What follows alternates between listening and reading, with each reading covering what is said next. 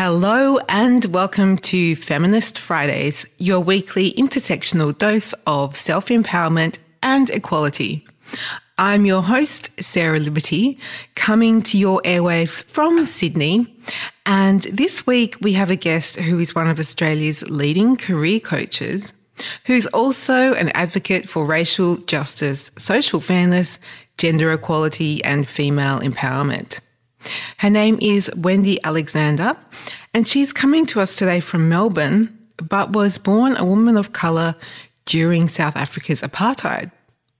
But before we hear from Wendy, we're going to kick off with a track by Major Lazer featuring Sia and Labrinth called Titans. Because I'm pretty sure Wendy's work is creating change of titanic proportions.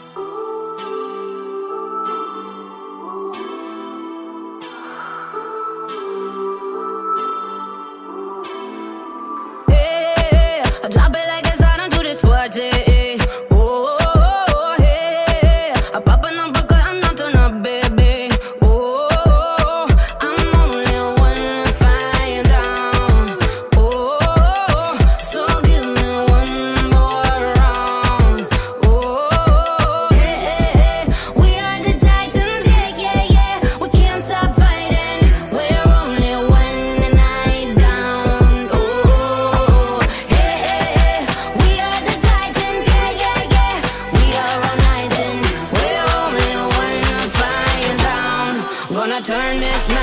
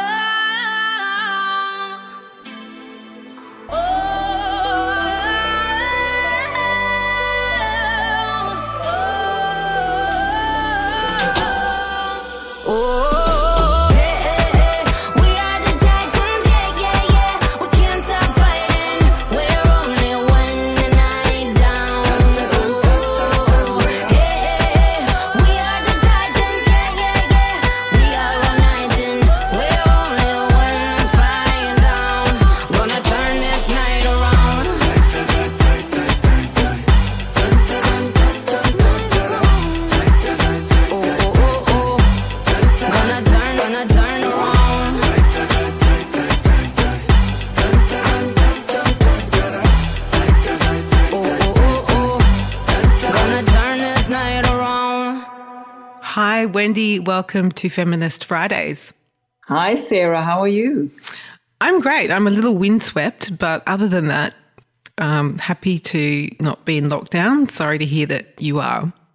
Yeah, well, I was just about to say I'd be happy to be windswept right about now, but I've had my exercise for the day, so I'm housebound. okay. so I wanted to start by asking where you grew up and what your early influences were, because I understand that you were born a woman of colour during South Africa's apartheid. Where in South Africa were you based and what was apartheid like? As someone who grew up in Australia, it's quite a remote concept for me, and it seemed almost impossible to believe that it went on for so long, despite re- receiving significant international and domestic opposition and being condemned by the UN. What was society like when you were growing up, and how did that impact you? Okay, so I was born and raised in Cape Town, South Africa, which I call the beautiful city because it has the beautiful Table Mountain. Most people who know Cape Town know it for its magnificent natural landscapes. Mm-hmm. Um, and really, obviously, the first few years of your life as a child, you don't really realize what's going on in the country because you know you grow up in your community and you're playing hopscotch and you're doing all childlike things. Um, and my first i suppose encounter with apartheid and what that meant was at the age of seven when i was um, on a summer vacation with the family and we'd gone to a place called gordons bay beach Mm-hmm. And while we were, you know, frolicking, building sandcastles, doing those kind of things, um, the, uh, the next thing I saw was these pair of shoes, black shoes and navy trousers. And as I looked up, it was um, there were two policemen, and they basically told us that we we needed to get off the beach. And I mean, I was seven years old at the time, so I didn't quite get what was going on. But I do remember looking at my father and looking at my mother and seeing this tension in them. Mm. And then I looked, the parents, you know, scurried and grabbed the blankets and grabbed everything and said, We need to go. And, you know, me being who I was, was very curious. So I'm pestering my father, Why do we have to go? Why can't I play on this beach? And then my father showed me the sign, and there was a sign that said whites only. Oh, gosh. And so I was like, okay, seven years old, didn't quite get it, but I knew something wasn't right. You could tell by the way the adults were reacting. And we had gone with a couple of family friends. And so the way the adults were reacting and scurrying and scrambling and grabbing blankets and rushing off the beach, um, you know, I knew something wasn't right in that incident. Um, and when we got home, I was nagging my dad to explain to me what happened. But my father was so angry, he couldn't really get the words out. Mm. But it was the moment in my life that I realized something was not right with my skin color. Because up until then, I thought I had this fancy chocolate skin and I love my chocolate skin. Mm-hmm. But that was the first introduction into what it was like being born with colored skin, black skin, um, and what that meant in that country at the time. And then over the years, you know, it um, you had repetitions of similar scenes. You know, we couldn't go to any movie house. So, you know, the movie houses, the public pools, you know, water fountains, all of those things. There were signs, whites only, whites only. I guess it's like living in America's South back in the yeah in the 60s or something, you know, when they were doing the civil rights marches. It was kind of like that. Mm-hmm. Um, so it was a very stressful um, I remember from that moment not feeling like a child anymore. I kind of felt like a adult in a child's body because from that moment life was always tense. Always kind of felt like, you know, you were on the alert all the time. And for my mother, you know, you know, we were we five children, so my mother had five kids she was raising in that environment. And she was constantly stressed out, worried about the kids because there used to be riots and marches and all those kinds of things going on. And she was always worried about whether her kids would come home safely. Yeah. So there, there were, you know, it was there was a lot of civil unrest and violent times, and it was a difficult time. It wasn't an easy childhood. Um, look, it shaped the woman I am. I don't regret my life in any way, shape, or form. But um, yeah, I look back on those experiences and know that it influenced a lot of things, a lot of choices. Um, and, you know, obviously created within me the desire to succeed because I remember my father always saying from the time we were really young, you have to work twice as hard. If you want to get a good education, if you want to get a good job, if you want to succeed in this country, with that skin, you're going to have to put in double the effort. So that was the words that was often bandied around. Um, so you grow up with this this tension. Mm. That's the only way I can describe it. Like never kind of feeling free. Like I look at young kids here in Australia and my nephew, I have an eight year old nephew. Um, and I look at him and he just, you know, he runs around with this, this freedom. And I look at him often and I think, wow, you know, thank God we're here now and you don't ever have to know that life, mm-hmm. you know? So it's interesting. It was an interesting time, a difficult time. Um, but it shaped me, you know. I learned a lot growing up in the country about who I wanted to be and what I wanted to do in the world. Mm. I can imagine it must have been like when, you know, I can remember when I first witnessed racism and I would have been in, you know, in my primary school years, probably not much older than seven, and saw an, an Indigenous or a First Nations boy being teased. And I was, it was like, you know, some innocence was removed from my life. So I can't imagine going through it yourself. So mm, it's it's really horrifying. But I'm glad that you moved on. So I understand that you moved to Australia at the age of 20 and started to um, embark on a career rising up the corporate ranks. What triggered your move to, to the other side of the globe and why Australia? Okay, so um, Australia was on the radar for our family for probably since I was age 12. So my, my dad had two sisters who had moved to Australia. One had, in fact, married an Australian, and then his other sister moved a couple of years after that. So we had um, he had two sisters. I had two aunts who were in Australia, and they'd probably been here about one had been here about seven or eight years before we came, and the other sister had been about five years. And so we had been trying to leave South Africa. I mean, I think after my dad was watching, because my mother in particular was affected by this constant worry of whether the kids were going to come home safely. I mean, we lost, I lost a lot of friends in what they call the struggle for liberation in South Africa. You know, friends who were imprisoned, killed in prison, killed on, you know, during the violence that happened with the police brutality and so on. So, you know, we, we saw a lot of that growing up. And my mother was constantly worried. And I think my father got to a point where he was he was wanting to make life a little bit easier for my mum and also for the kids. And so he'd been trying since I was 12 years old.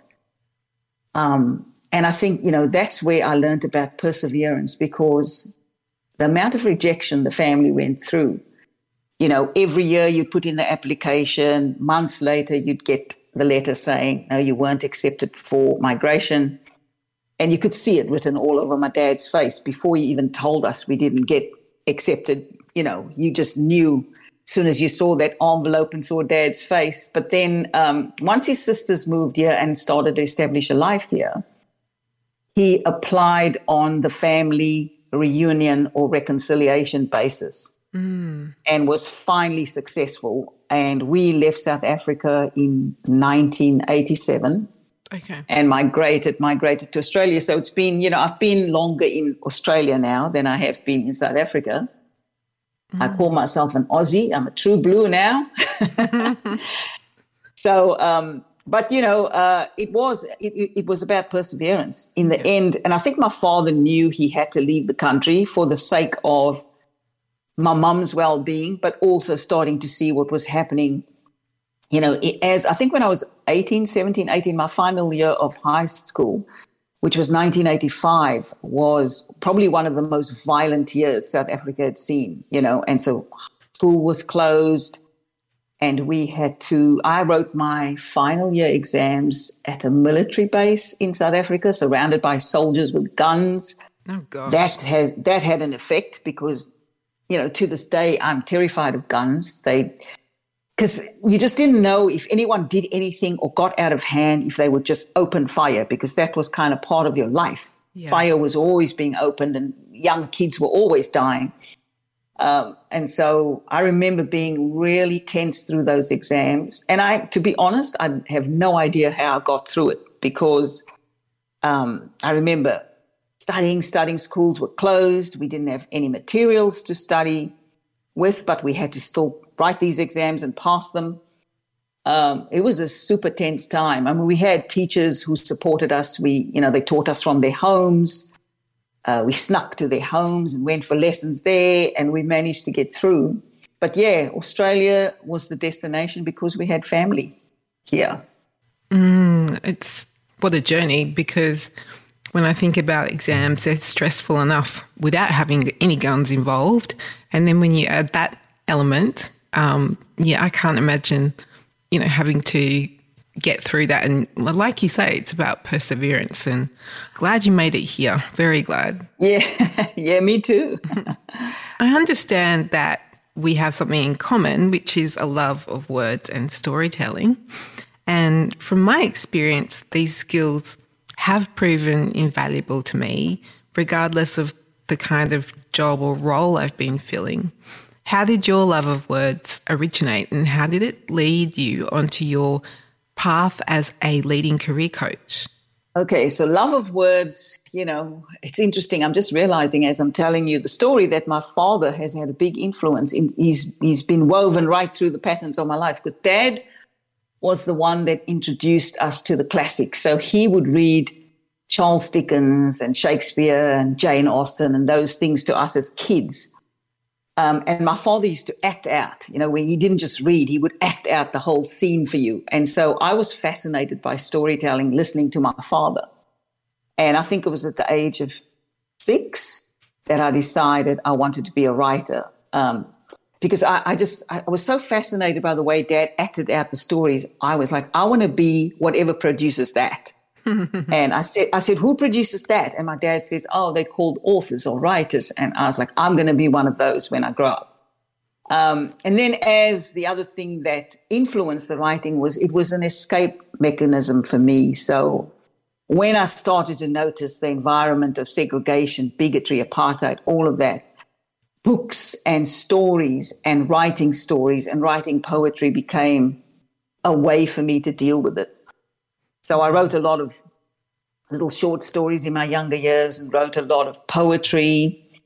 Um, as I became a teenager and started to get involved in political activism myself, you know, the poetry became quite dark and angry.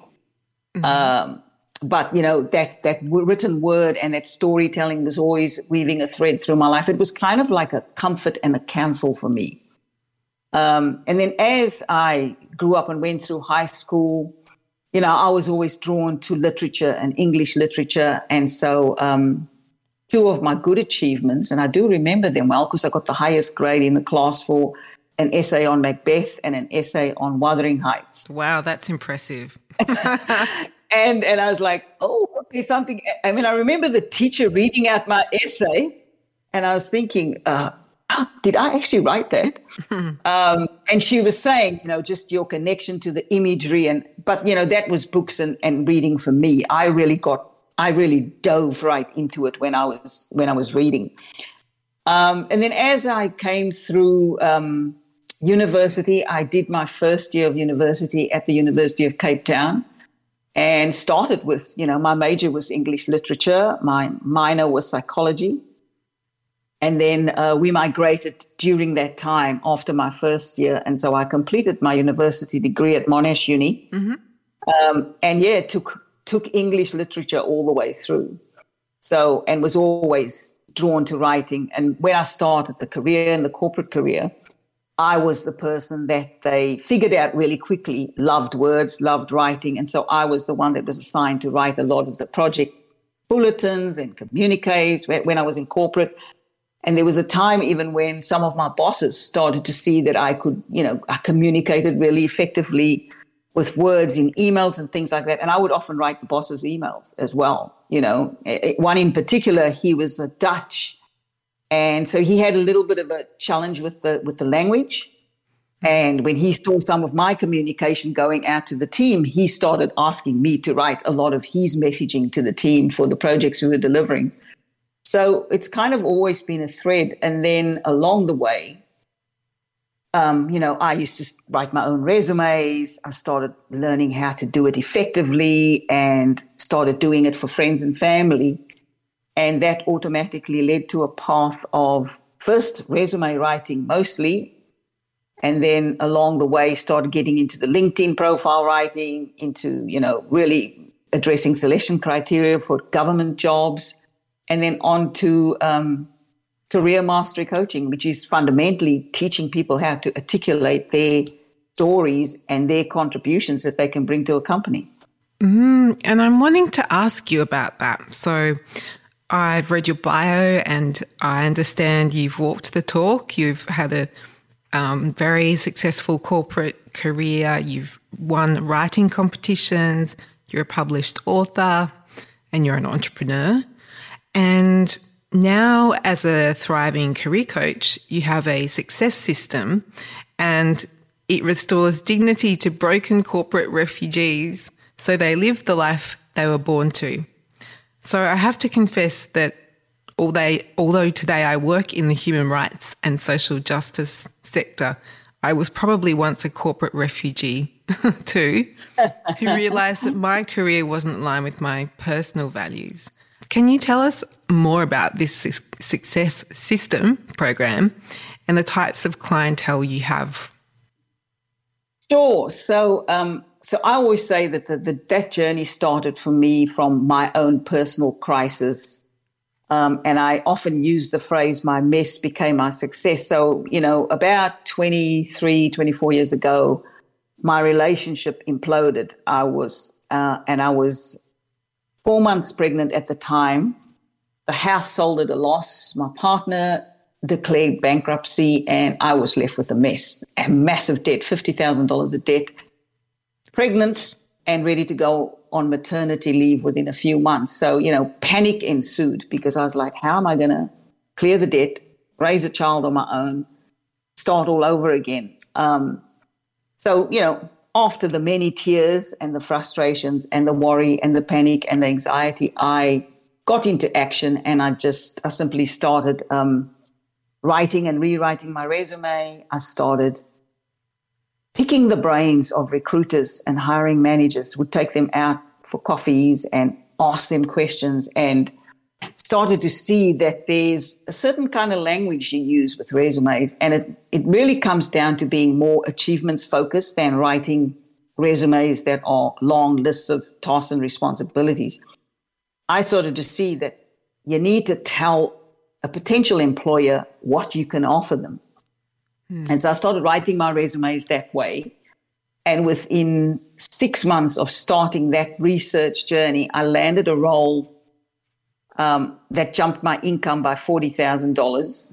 Nice. And then within within two years, I ended up in PMO management roles and hiring for some of the biggest transformation programs in Australia, and jumped the income to be well above two hundred and fifty k. Mm. And I was like, okay, there's a system. This this thing is working. I'm onto something. And I started to just test it. And so I started to help other people, you know, uh, friends and family, colleagues, and they started to get similar results. And so I developed what I call the happy career system. And it's a five step process that helps people focus on their own story. So, what I've found in coaching is that where people really struggle, they struggle to understand and own their own story and all that comes with their story. Because within everybody's story is a bunch of gold nuggets around their achievements or around what they've overcome or what they've persevered through. And it's those kinds of things that actually make the connection with employers. Mm. And so um, I got into um, teaching people how to understand their story and um, learn how to sell their story with authenticity, you know, communicate it effectively in, you know, sharp, succinct documents, but then also coach them for interviews because here's where people fall down is, um, you know, I know how to help them get their, their resume looking great and their LinkedIn looking great and so on. But ultimately, they're the ones that have to go and do the interview. I don't go into the interview with them. Mm. And so True. it's about helping people articulate their story, their success, their achievements, and line that up to the requirements of the, of the new employer. Um, the clients that I work with, I work with everyone from graduates to C suite professionals, but the majority of my clients come out of what I call the mid level career professionals who want to move into more senior leadership roles. Fascinating. I I've read some of the endorsements on your website as well, um, and found one particularly interesting because it mentioned three key things that make you stand out. One was knowledge of the recruitment process, which you touched on. The second was knowledge of sales psychology and how it influences people. And the third was your experience of making senior hiring decisions yourself. So I understand what the first and second points are. They're quite familiar to me. But tell us more about sales psychology and how it applies to, I guess, getting your your dream job. So, so most people worry. Uh, you know, they, everybody says, "I don't want to be a salesperson." You know, sales is sleazy, and people kind of talk about it like that way. But we are all selling something, and we are particularly selling ourselves when we go for a job or a dream job.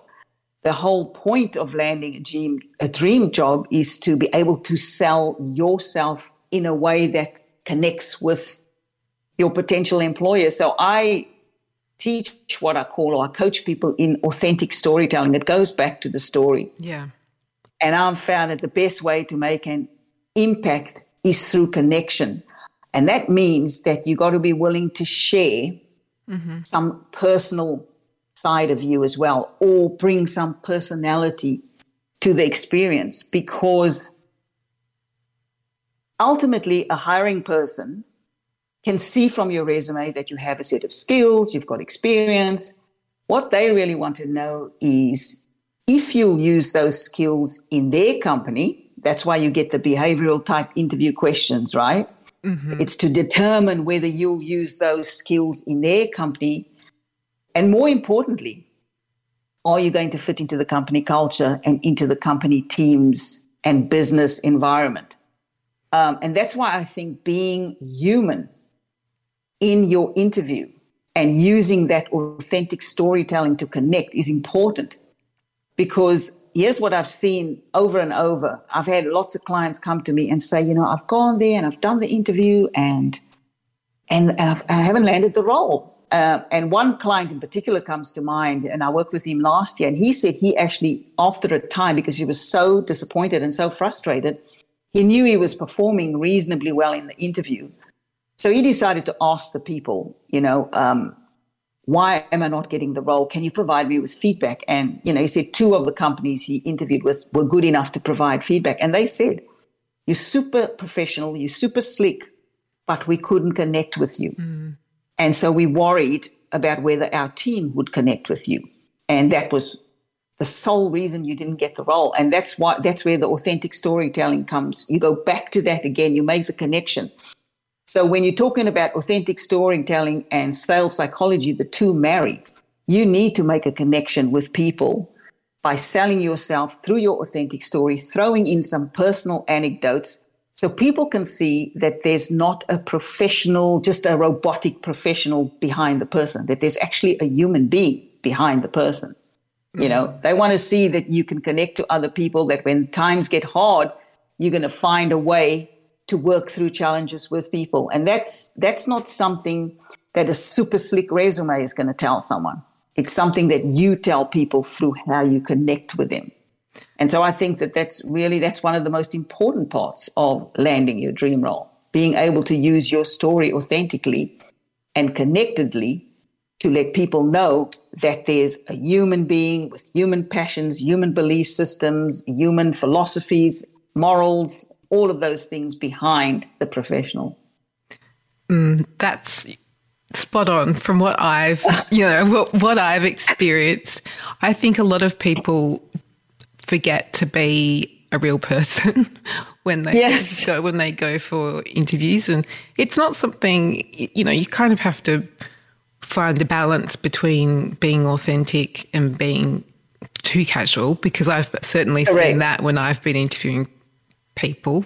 You can certainly tell by what they wear and their body language, you know, whether they really might respect you as a as a colleague or as a, an employer. So, Absolutely, everything's yeah. a balancing act, mm. um, and I think I think if you've got too much of the slick professional, you come across as robotic. If you're too casual, you come across as disinterested or devil may care. So it is. It's yeah. a it's a balance between the two. But I think that you need to include both when you're presenting your persona. In my career journey, one quote that has inspired me a lot is Oprah saying, You get in life what you have the courage to ask for, which I have on my apartment wall, along with a quote by Anna Wintour, who's not really someone I aspire to be. But I really like this quote. It's just people respond well to people who are sure of, of what they want. I mean, would those sorts of quotes resonate with you? Absolutely. I mean, uh, you know, I always encourage clients, and I've done it in my own career when I was in corporate, to know what you want. Um, and one of the things I actually have done many times, and I encourage all of my clients to do, is when um, when you get to that end part of an interview, and they ask you, you know, if, if there's anything you want to ask of them or any questions, I always say to them, tell them, and I've done this many times, tell them that I'm interviewing you as much as you interviewing me. Oh, that's a good and one. this and this has this fit has to be right for both of us. So for me, when I started out going on that big corporate journey and earning those big six-figure incomes, obviously it was also the same time I started as a single mom. And so there were two things super important to me. One was to be a present and available mother to my daughter. Mm-hmm. And the other was that I needed to make better income, have a really good career because I had a lot of debt to clear. I had a whole life to clean up after that relationship had imploded. And so I pretty much asked for what I wanted. I had a phone call from a, a boss when I was on maternity leave, actually asking me to come back early because he needed a project stood up. Um, and he wanted me to put the team in place and all of those things. And um, and he said, I know you're still on maternity leave, but I really need your help. And I just saw it as an opportunity. I was like, okay, yeah, I'm going to get to ask for what I want. And I said, okay, I'll come back early, but here's what I want.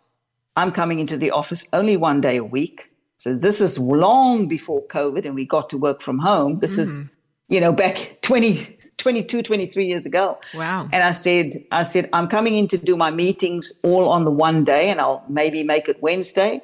I said, the rest of the time I want to work from home because I know I can actually do this work from home. I need you to give me a trial run to trust me on this because I don't want my daughter in daycare when she's only six months old every single day of the week. Um, and I said, it's important to me to be able to be at home and to be able to manage. And, and, and my, my kid was really, she was a great baby. So she was always very gurgly and happy and would just sort of sit in the bouncinette and watch me work, you know? So I knew I could actually do it. But I needed them to, to, to come to the party. But I asked it, asked for it, I got it.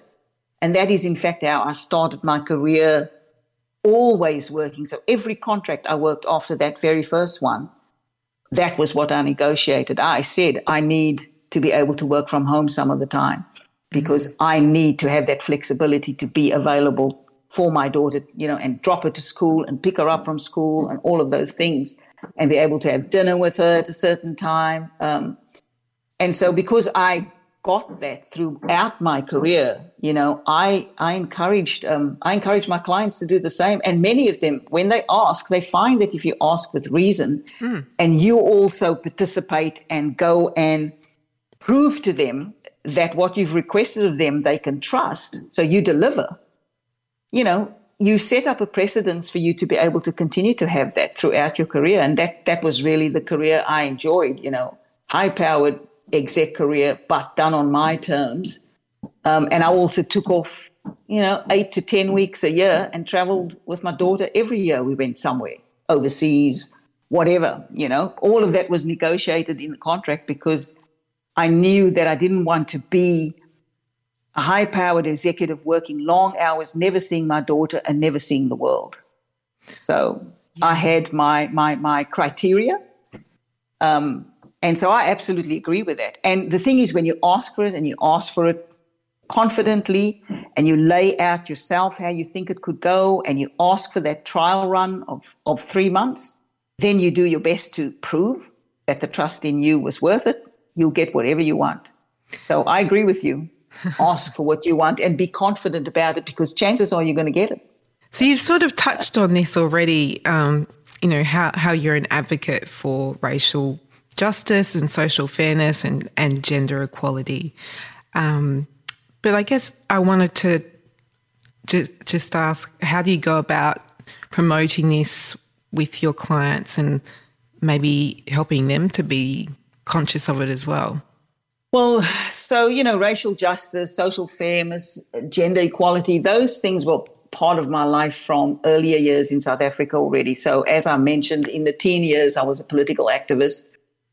Um, you know, protesting, going to marches, rallies, all of those things. But what I will say about that was that I was very reactionary. And so there was a lot of anger around all of that because obviously, you know, having been through these experiences myself, going through racial bigotry, seeing it in my community, seeing my parents, my family, everyone go through it, I was very reactionary. Um, and what I remember about it, not at the time that I was actually doing it, um, but afterwards, as you mature, you start to think back. But I remember feeling very um, stressed there was a lot of inner turmoil and I was never really at peace. Mm-hmm. Right. So I'm advocating for all of this, but it's done in this reactionary way, in this angry way. Um, as I mentioned, my poetry back then was pretty dark. Mm-hmm. Um, but as I matured, I would engage in discussions with my father in particular, because my father started to work in the townships of South Africa, so the black townships, and he was trying to uplift the black community through education. So he would teach in these communities. And I remember my dad having these discussions with me, and he said, you know, when you're advocating for anything, make sure that you're not driven by blind fury or blind passion. You know, always use education um, and gentleness and try to come from a space of peace because he said, you know, hate doesn't drive out hate, or anger doesn't drive out anger and hate and bigotry. He said, You need to come from that place of peace. Um, and I remember, you know, looking at him like, yeah, he doesn't know what he's talking about. You know, I'm a teenager, I'm a hothead. So I'm going about it from that space. But as I grew up and saw, especially seeing, um, you know, violence begetting violence, you know, police brutality, and then people, you know, protesters, you know, fighting the police and young children, you know, getting caught in crossfires, dying. You know, I started to see that there was that there had to be a different way to to do this, and so I started engaging in conversations with people, um, and I still do to this day. Um, so, you know, last year in particular, when um, when the whole Black Lives Matter movement was in a furrow after the George Floyd um, death. Mm I engaged in some uh, very deep conversations with women across the world, particularly in the US, but in the UK as well. And we ended up exploring this book called Waking Up White by Debby. Debby Irving. I don't know if you've read it. No, highly recommend it. But she uh, she speaks about not understanding that unconscious privilege or what it you know, she thought she was, a, she said, I used to think I was this good person because she never actually overtly exhibited any bigotry. But then she started to look at the social constructs of just her little city that she grew up in and how some places were available to some communities and not available to others. Mm. And just going through that whole experience, she started to see, you know, how things are often stacked against Black people from the get go right? This is in America because she's an American woman. Mm-hmm. And so we, a group of us women, decided to have this conversation. Um, and we would we read we would read a passage or a chapter from the book every week, and then have these discussions. And I can tell you, there were moments of incredibly awkward conversations. because it's difficult to not be judgmental, right? I mean, there were times when I would go, I don't want to educate these people. They need to know. They need to go and educate themselves. They can see the injustice in the world. Why aren't they educating? Mm. But then I realized that that wasn't, you know, like my dad had said to me, that's not a gentle way to approach it. And you're never going to be able to influence another person's thought when you make them wrong. Mm. So the only way you actually penetrate is over a period of time and by really creating a listening and an open space. And an open space for someone to come and say, you know, I don't know, or I really don't understand. And even if you're frustrated because you've explained it, you know, 30 times or 40 times to various people in various communities, I think that you always need to make the effort to explain it that one more time to that one more person. Because if you can change one mind, you can change many. Very true. Um, and so yeah. that's how I've always gone about the the, the topics of um, of racial issues. Uh, you know, even at work when I see inequity, inequality. You know, I've seen bullying at work. I've been the one. I've put myself on the line sometimes. So I've been at odds with bosses. Sometimes I've gone. I think on two occasions I've gone all the way up the HR chains to make sure that certain bullying or racial profiling stopped. You know, so I don't shy away from the conversations, but I don't go at it with any kind of aggression anymore because I've seen that you don't. You know, you just close a mind. The moment you start making someone wrong or accusing them, um, you close their mind, and then there's no chance of actually bridging those gaps. So, as this is a feminist segment, how has feminism been a part of your journey? And just to be clear, I'm an intersectional feminist, and I believe feminism is about equality for all, not just women's rights. Well, so am I. I would call myself an intersectional feminist as well. So I don't subscribe or no longer, I maybe did once, but I no longer subscribe to anything that excludes anyone mm. Or advocates for one group of people at the expense of tearing down of another, right? So including men.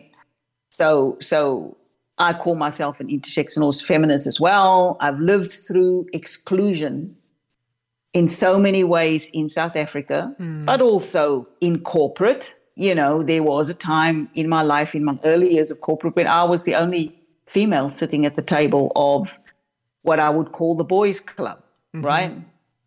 And it's difficult um, because one of the things that that we have to do and hold a space for is to make sure that we keep the emotions in check. Because the moment you get too emotional, you get branded a certain way.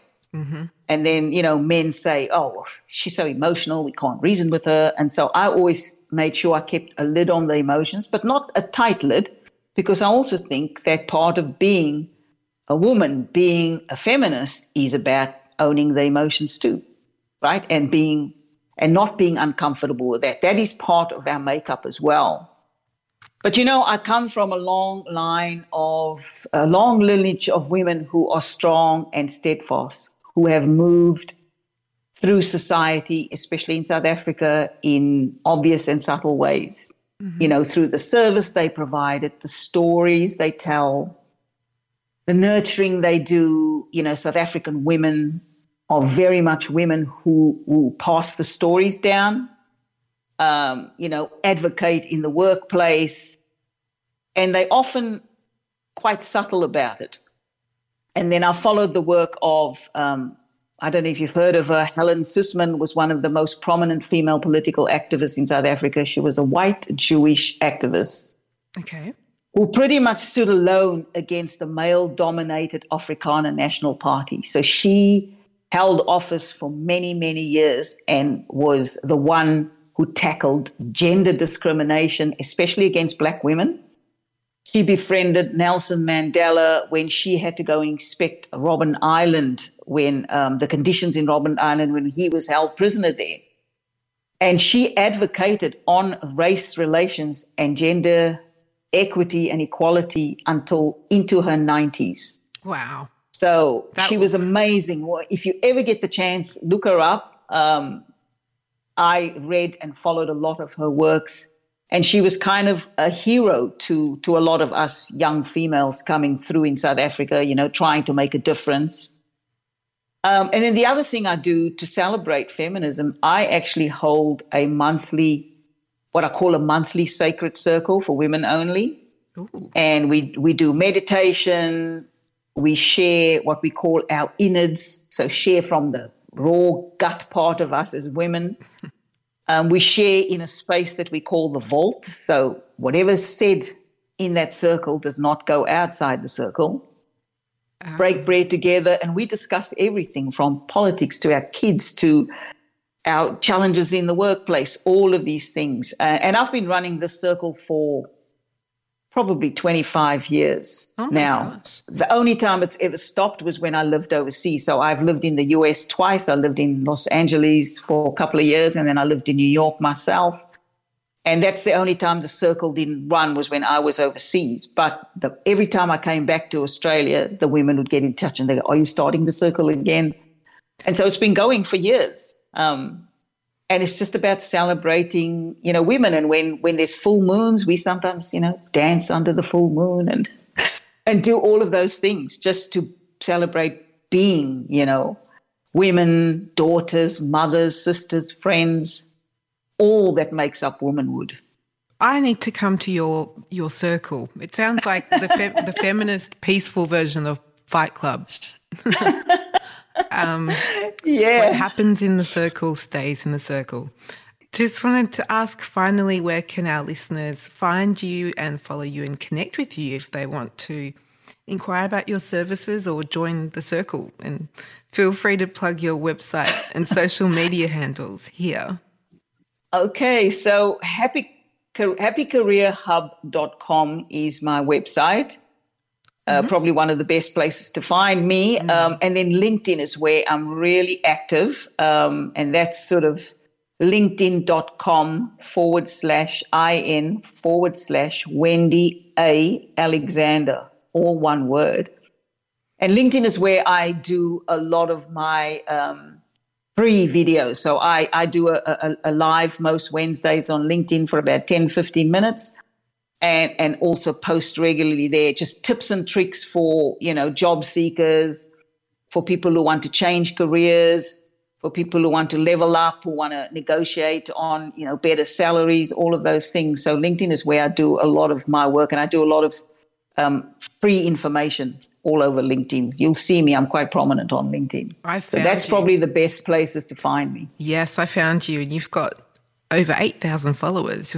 There's a lot of people that are connected to you. So that's very impressive. Yeah, yeah, and still still growing. Um, and I have a lot of people who sometimes just direct message me. They they see my videos, and then that's how I actually get a lot of my clientele. My clientele come from LinkedIn, and they come from uh, word of mouth. So you know, I've I've worked with people overseas, and at the moment, I'm actually drawing a lot of international clients out of Southeast Asia. Interesting. Um, Singapore, China, India is where you know my clients are coming from at the moment. But yeah, I work with people all over the world, and a lot of it comes from people just seeing a video of mine on LinkedIn, and then they reach out and say, you know, do you do this, and can you help me with that, and I always tend to try and offer them a free resume assessment because I like people to get the feel for how I work. Mm-hmm. And then we go from there. If they want to engage my services, they engage it. You know, otherwise they get a free assessment out of the, the, the, the connection. Well, it has been fascinating to hear about your story. So I hope that our listeners connect with you and follow you. Um, so thank you so much for joining the segment today, Wendy. Oh, thank you, Sarah. It was a it's been a pleasure. Thank you for having me. Well, that has been another fierce episode of Feminist Fridays for this week. But before you think about straying away, I'm going to leave you with a song by Kylie and Years and Years called Starstruck. I hope you all have a sparkly weekend, my friends.